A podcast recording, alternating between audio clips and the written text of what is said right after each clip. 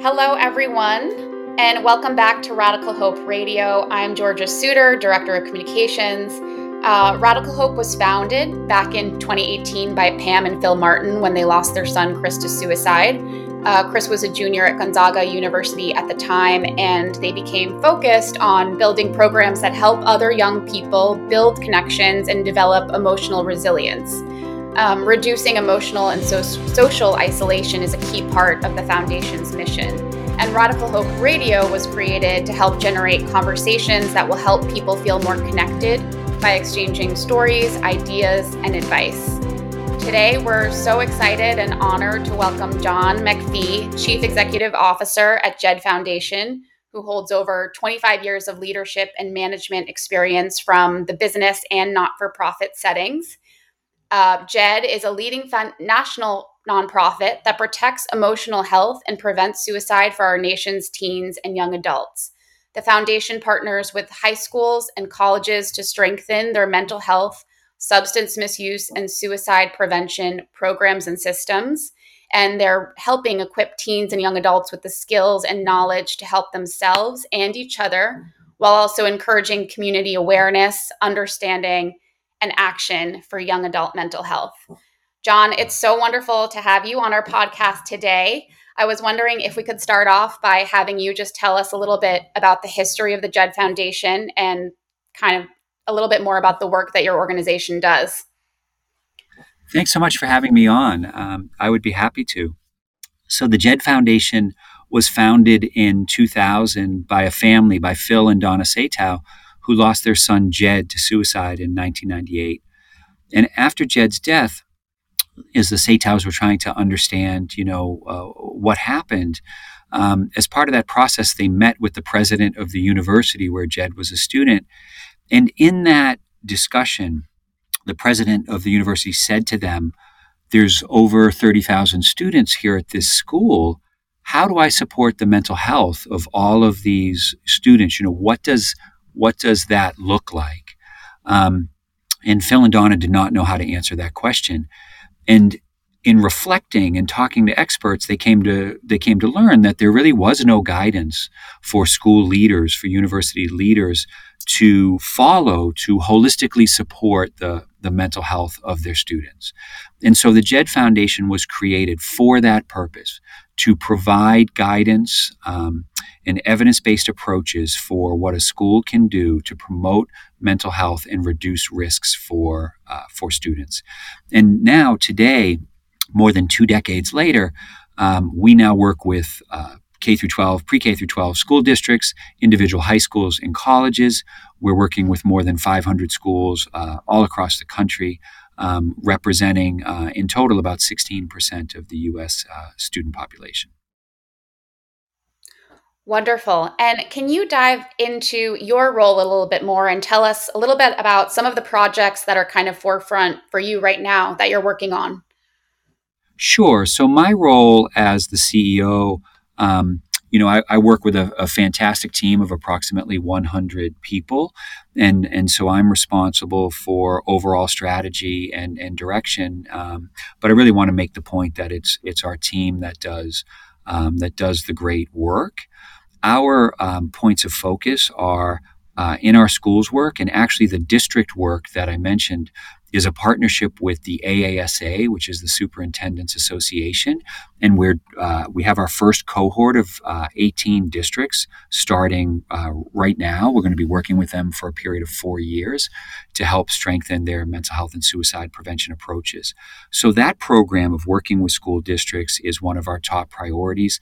Uh, that program will um, will grow. We'll add more districts uh, uh, as we go into 2024, and we're really really excited about what that can mean working at the superintendent's level.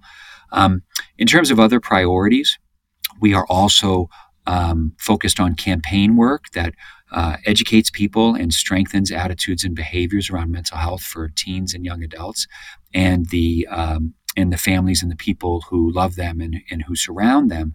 So campaigns like Seize the Awkward, which we do with the American Foundation for Suicide Prevention in partnership with Ad Council, as an example, is a campaign that you know educates and encourages young people to have conversations with friends about mental health, to check in with their friends, especially if they're if they're concerned about them.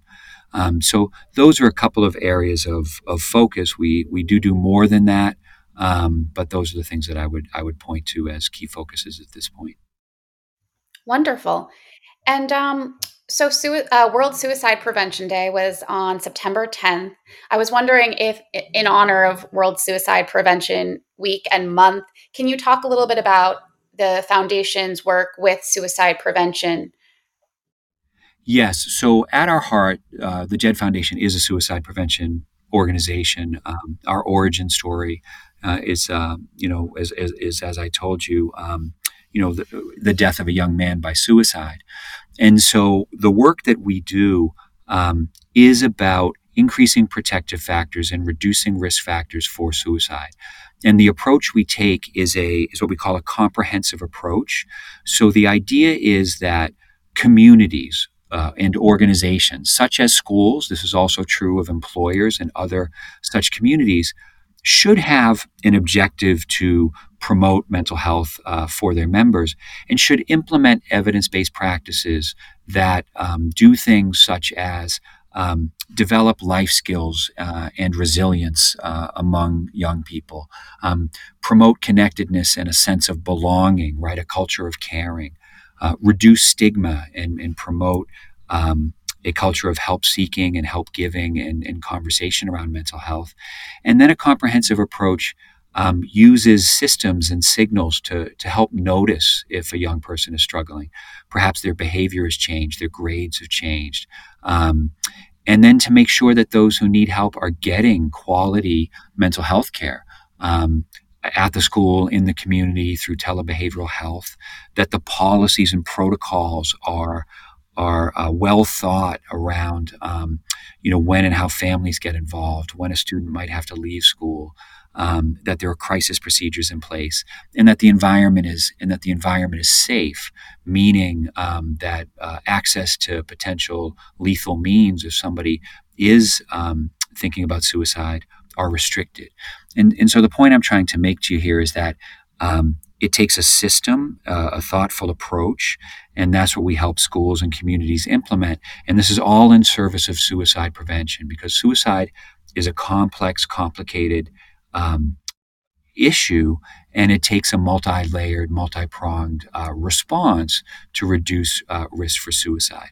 So our work is rooted in, in that concept. Um, you also mentioned that it's uh, Suicide Prevention Awareness Month, and indeed it is. And so uh, we have brought back our signature campaign. It's okay to say suicide because talking about suicide, of course, is not easy and it's complex. Um, but the research uh, does show um, and support um, approaches such as our comprehensive approach. Um, and so we encourage people to check out our campaign. It's okay to say suicide. Um, you know, for information about the things they can do during this month and, and beyond um, to support the teens and young adults in their lives. That's awesome. Yeah, reducing the stigma is so important. Um, my next question, and you've touched on some of this already, but it was what are some examples of evidence based suicide preventions, policies, or systems? And you mentioned a few. Are there any others that you think are important or interesting to call out? Well, yes. So, you know, as I as I pointed out in the comprehensive approach, certainly restricting access to lethal means is a very well documented evidence based approach. So this means, you know, households securing medications, um, thinking about firearm safety, um, window guards, etc. Um, making sure that access, another is to make sure that access to mental health care um, is uh, is as easy as possible, and so that goes to affordability, and to um, the pipeline that we have in this country of mental health clinicians. Right now, it's too difficult to to find uh, culturally competent, affordable mental health care. So, you know, setting up these systems, leveraging telebehavioral health, um, you know, uh, where where needed, are things that can be done that really can promote. Um, uh, promote mental health and reduce risks for suicide because people are getting care. Also, as part of care, I would say that you know, uh, CBT, DBT. You know, these are these are proven um, skill building therapies that are really really important. Um, uh, ways to um, help young people navigate challenges and reduce risk for suicide, um, among others. I guess I guess I would just summarize also by saying um, we all can play a role in um, minimizing isolation and uh, reducing uh, feelings of and experiences of marginalization by fostering this sense of connectedness um, and connecting with young people, letting them know that they're loved and accepted for who they are um, and that they're not alone. So this is also a really, really important part of, of suicide prevention is the is the community building, the safety net um, that we we um, all put into action around uh, the people in our community and in our lives. Wonderful. And my next question for our listeners who may be thinking about friends, family members, classmates, colleagues, what are the some of, some of the warning signs to look out for um, that might indicate suicide or upcoming suicide or tendencies, things like that? Yeah. So on this on this question, I would start with um, if you find yourself at all in a situation where you have a gut feeling that a friend or another person is struggling, but you can't you can't sort of put a finger on it necessarily. Trust that gut feeling, lean into it, and uh, check in and ask ask your friend um, if everything's okay. Um, you know that um, you you you're there for them um, and you want to listen and you want to help. Um, there's absolutely no harm, only only help that can happen um, uh, when uh, when you have such a gut feeling. In terms of of things to look for, you may see signs that somebody uh, there are changes in how anxious um, or or sad or engaged somebody is. You know, are they withdrawing from um, usually uh, activities that they usually enjoyed? Um, you know, th- this idea that their behavior is different. Perhaps they're they're drinking or drugging in a way that's um, that's different. You're observing uh, mood swings. They may be eating more or less. Um, perhaps not taking care of themselves. Going to the gym, for example, in ways that they um, that they used to do. Um, maybe their sleep has changed. Um, and in terms of you know suicidal um, suicidal ideation and suicidal behaviors um, certainly, if somebody talks about um, wanting to die or thinking about wanting to die or harming themselves, um, or mentioning um, feeling, uh, you know, empty, alone, or over it, or perhaps that people would be better without them, you know, these are these are signs to notice and to ask about, and to ask if someone is, uh, if the person is thinking about harming themselves. Um, there's there, you're doing no harm by asking that question. You're only potentially doing doing good.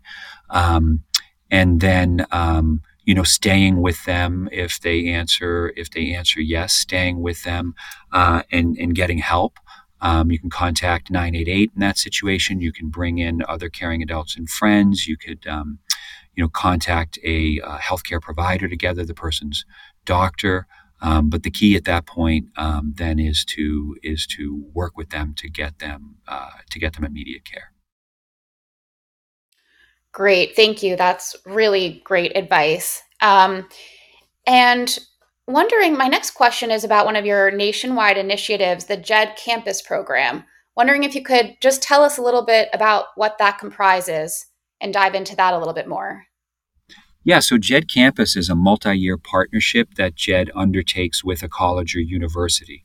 Um, so we enter into a partnership together for four years. There's now over 500 colleges that are, are doing this currently with us or have completed it.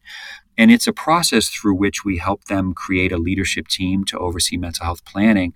And essentially, we look together, we survey students and we get information from students, and we look at all of the programs and the policies and the systems and approaches that the school has in place to uh, support emotional well-being and mental health and to reduce reduce risks for suicide and we look at all of that and uh, all the great things that are happening and then the areas that could be strengthened and together with the school we create an action plan for them to strengthen what they're doing Um, and then the JED Foundation advises the school and the team. The team includes students also, I should say, um, as they implement um, action steps to strengthen what they're doing, essentially strengthening the mental health safety net and culture at the school. Um, and it's really been um, a terrific program. We're really proud um, of uh, its success and all of the schools that have joined with us. Um, and it has been um, also just a great pleasure for our team to to work with schools so closely in this way. That is awesome. Um, great. And then my last question is a little bit more broad, bigger picture. But how can our communities better support the mental health of our youth today? And you've yes. answered this in many ways uh, already. Uh, no, well, what I would say is that you know, one is the Surgeon General, for example, talks about the importance of supportive adults in the lives of teens and young adults. And so to, to, to people in the audience who are, you know, a, a little bit older than um, young adulthood, uh, even potentially, you know, young adults as well, I would say that, you know, really one thing is to lean into that role of what a caring, supportive adult is in the lives of teens and young adults. So, do the teens and young adults in your life know that you're somebody that they can come to if they or a friend are struggling? Um, and that you know you'll be a supportive uh, listener, not try to necessarily sol- to solve their problems, but to listen, to guide, to help. This is very, very important um, also, to talk about mental health, to be authentic, to make sure that you're not carrying stigmas, um, you know, sort of legacy stigmas that that um, might stifle conversation um, and help seeking from from young people. You can share resources. Um, you know, and the JED Foundation and many others have great resources on our websites. Um, you know, for for people to use. But essentially, what I'm trying to say is, you know, be a be a champion um, and a caring adult to the to the young people in your life in an active way. And if you assume they the young people in your life know that and know that you want to play that role in their lives, they might not know it. So, you know, I would encourage you to have that conversation directly with them. And then the last thing I'd say is if you're connected to a school district or a high school or a college, um, can you know talk to them about whether they have a mental health plan and you can connect them to the jed foundation we'd be very happy to work with them um, around uh, their approaches to this issue. Wonderful. Well, we've covered a lot, um, and I wanted to ask you is there anything else you'd like to share with us or cover that we didn't touch on? No, I'd just like to thank you and Radical Hope for the great work that, that you're doing.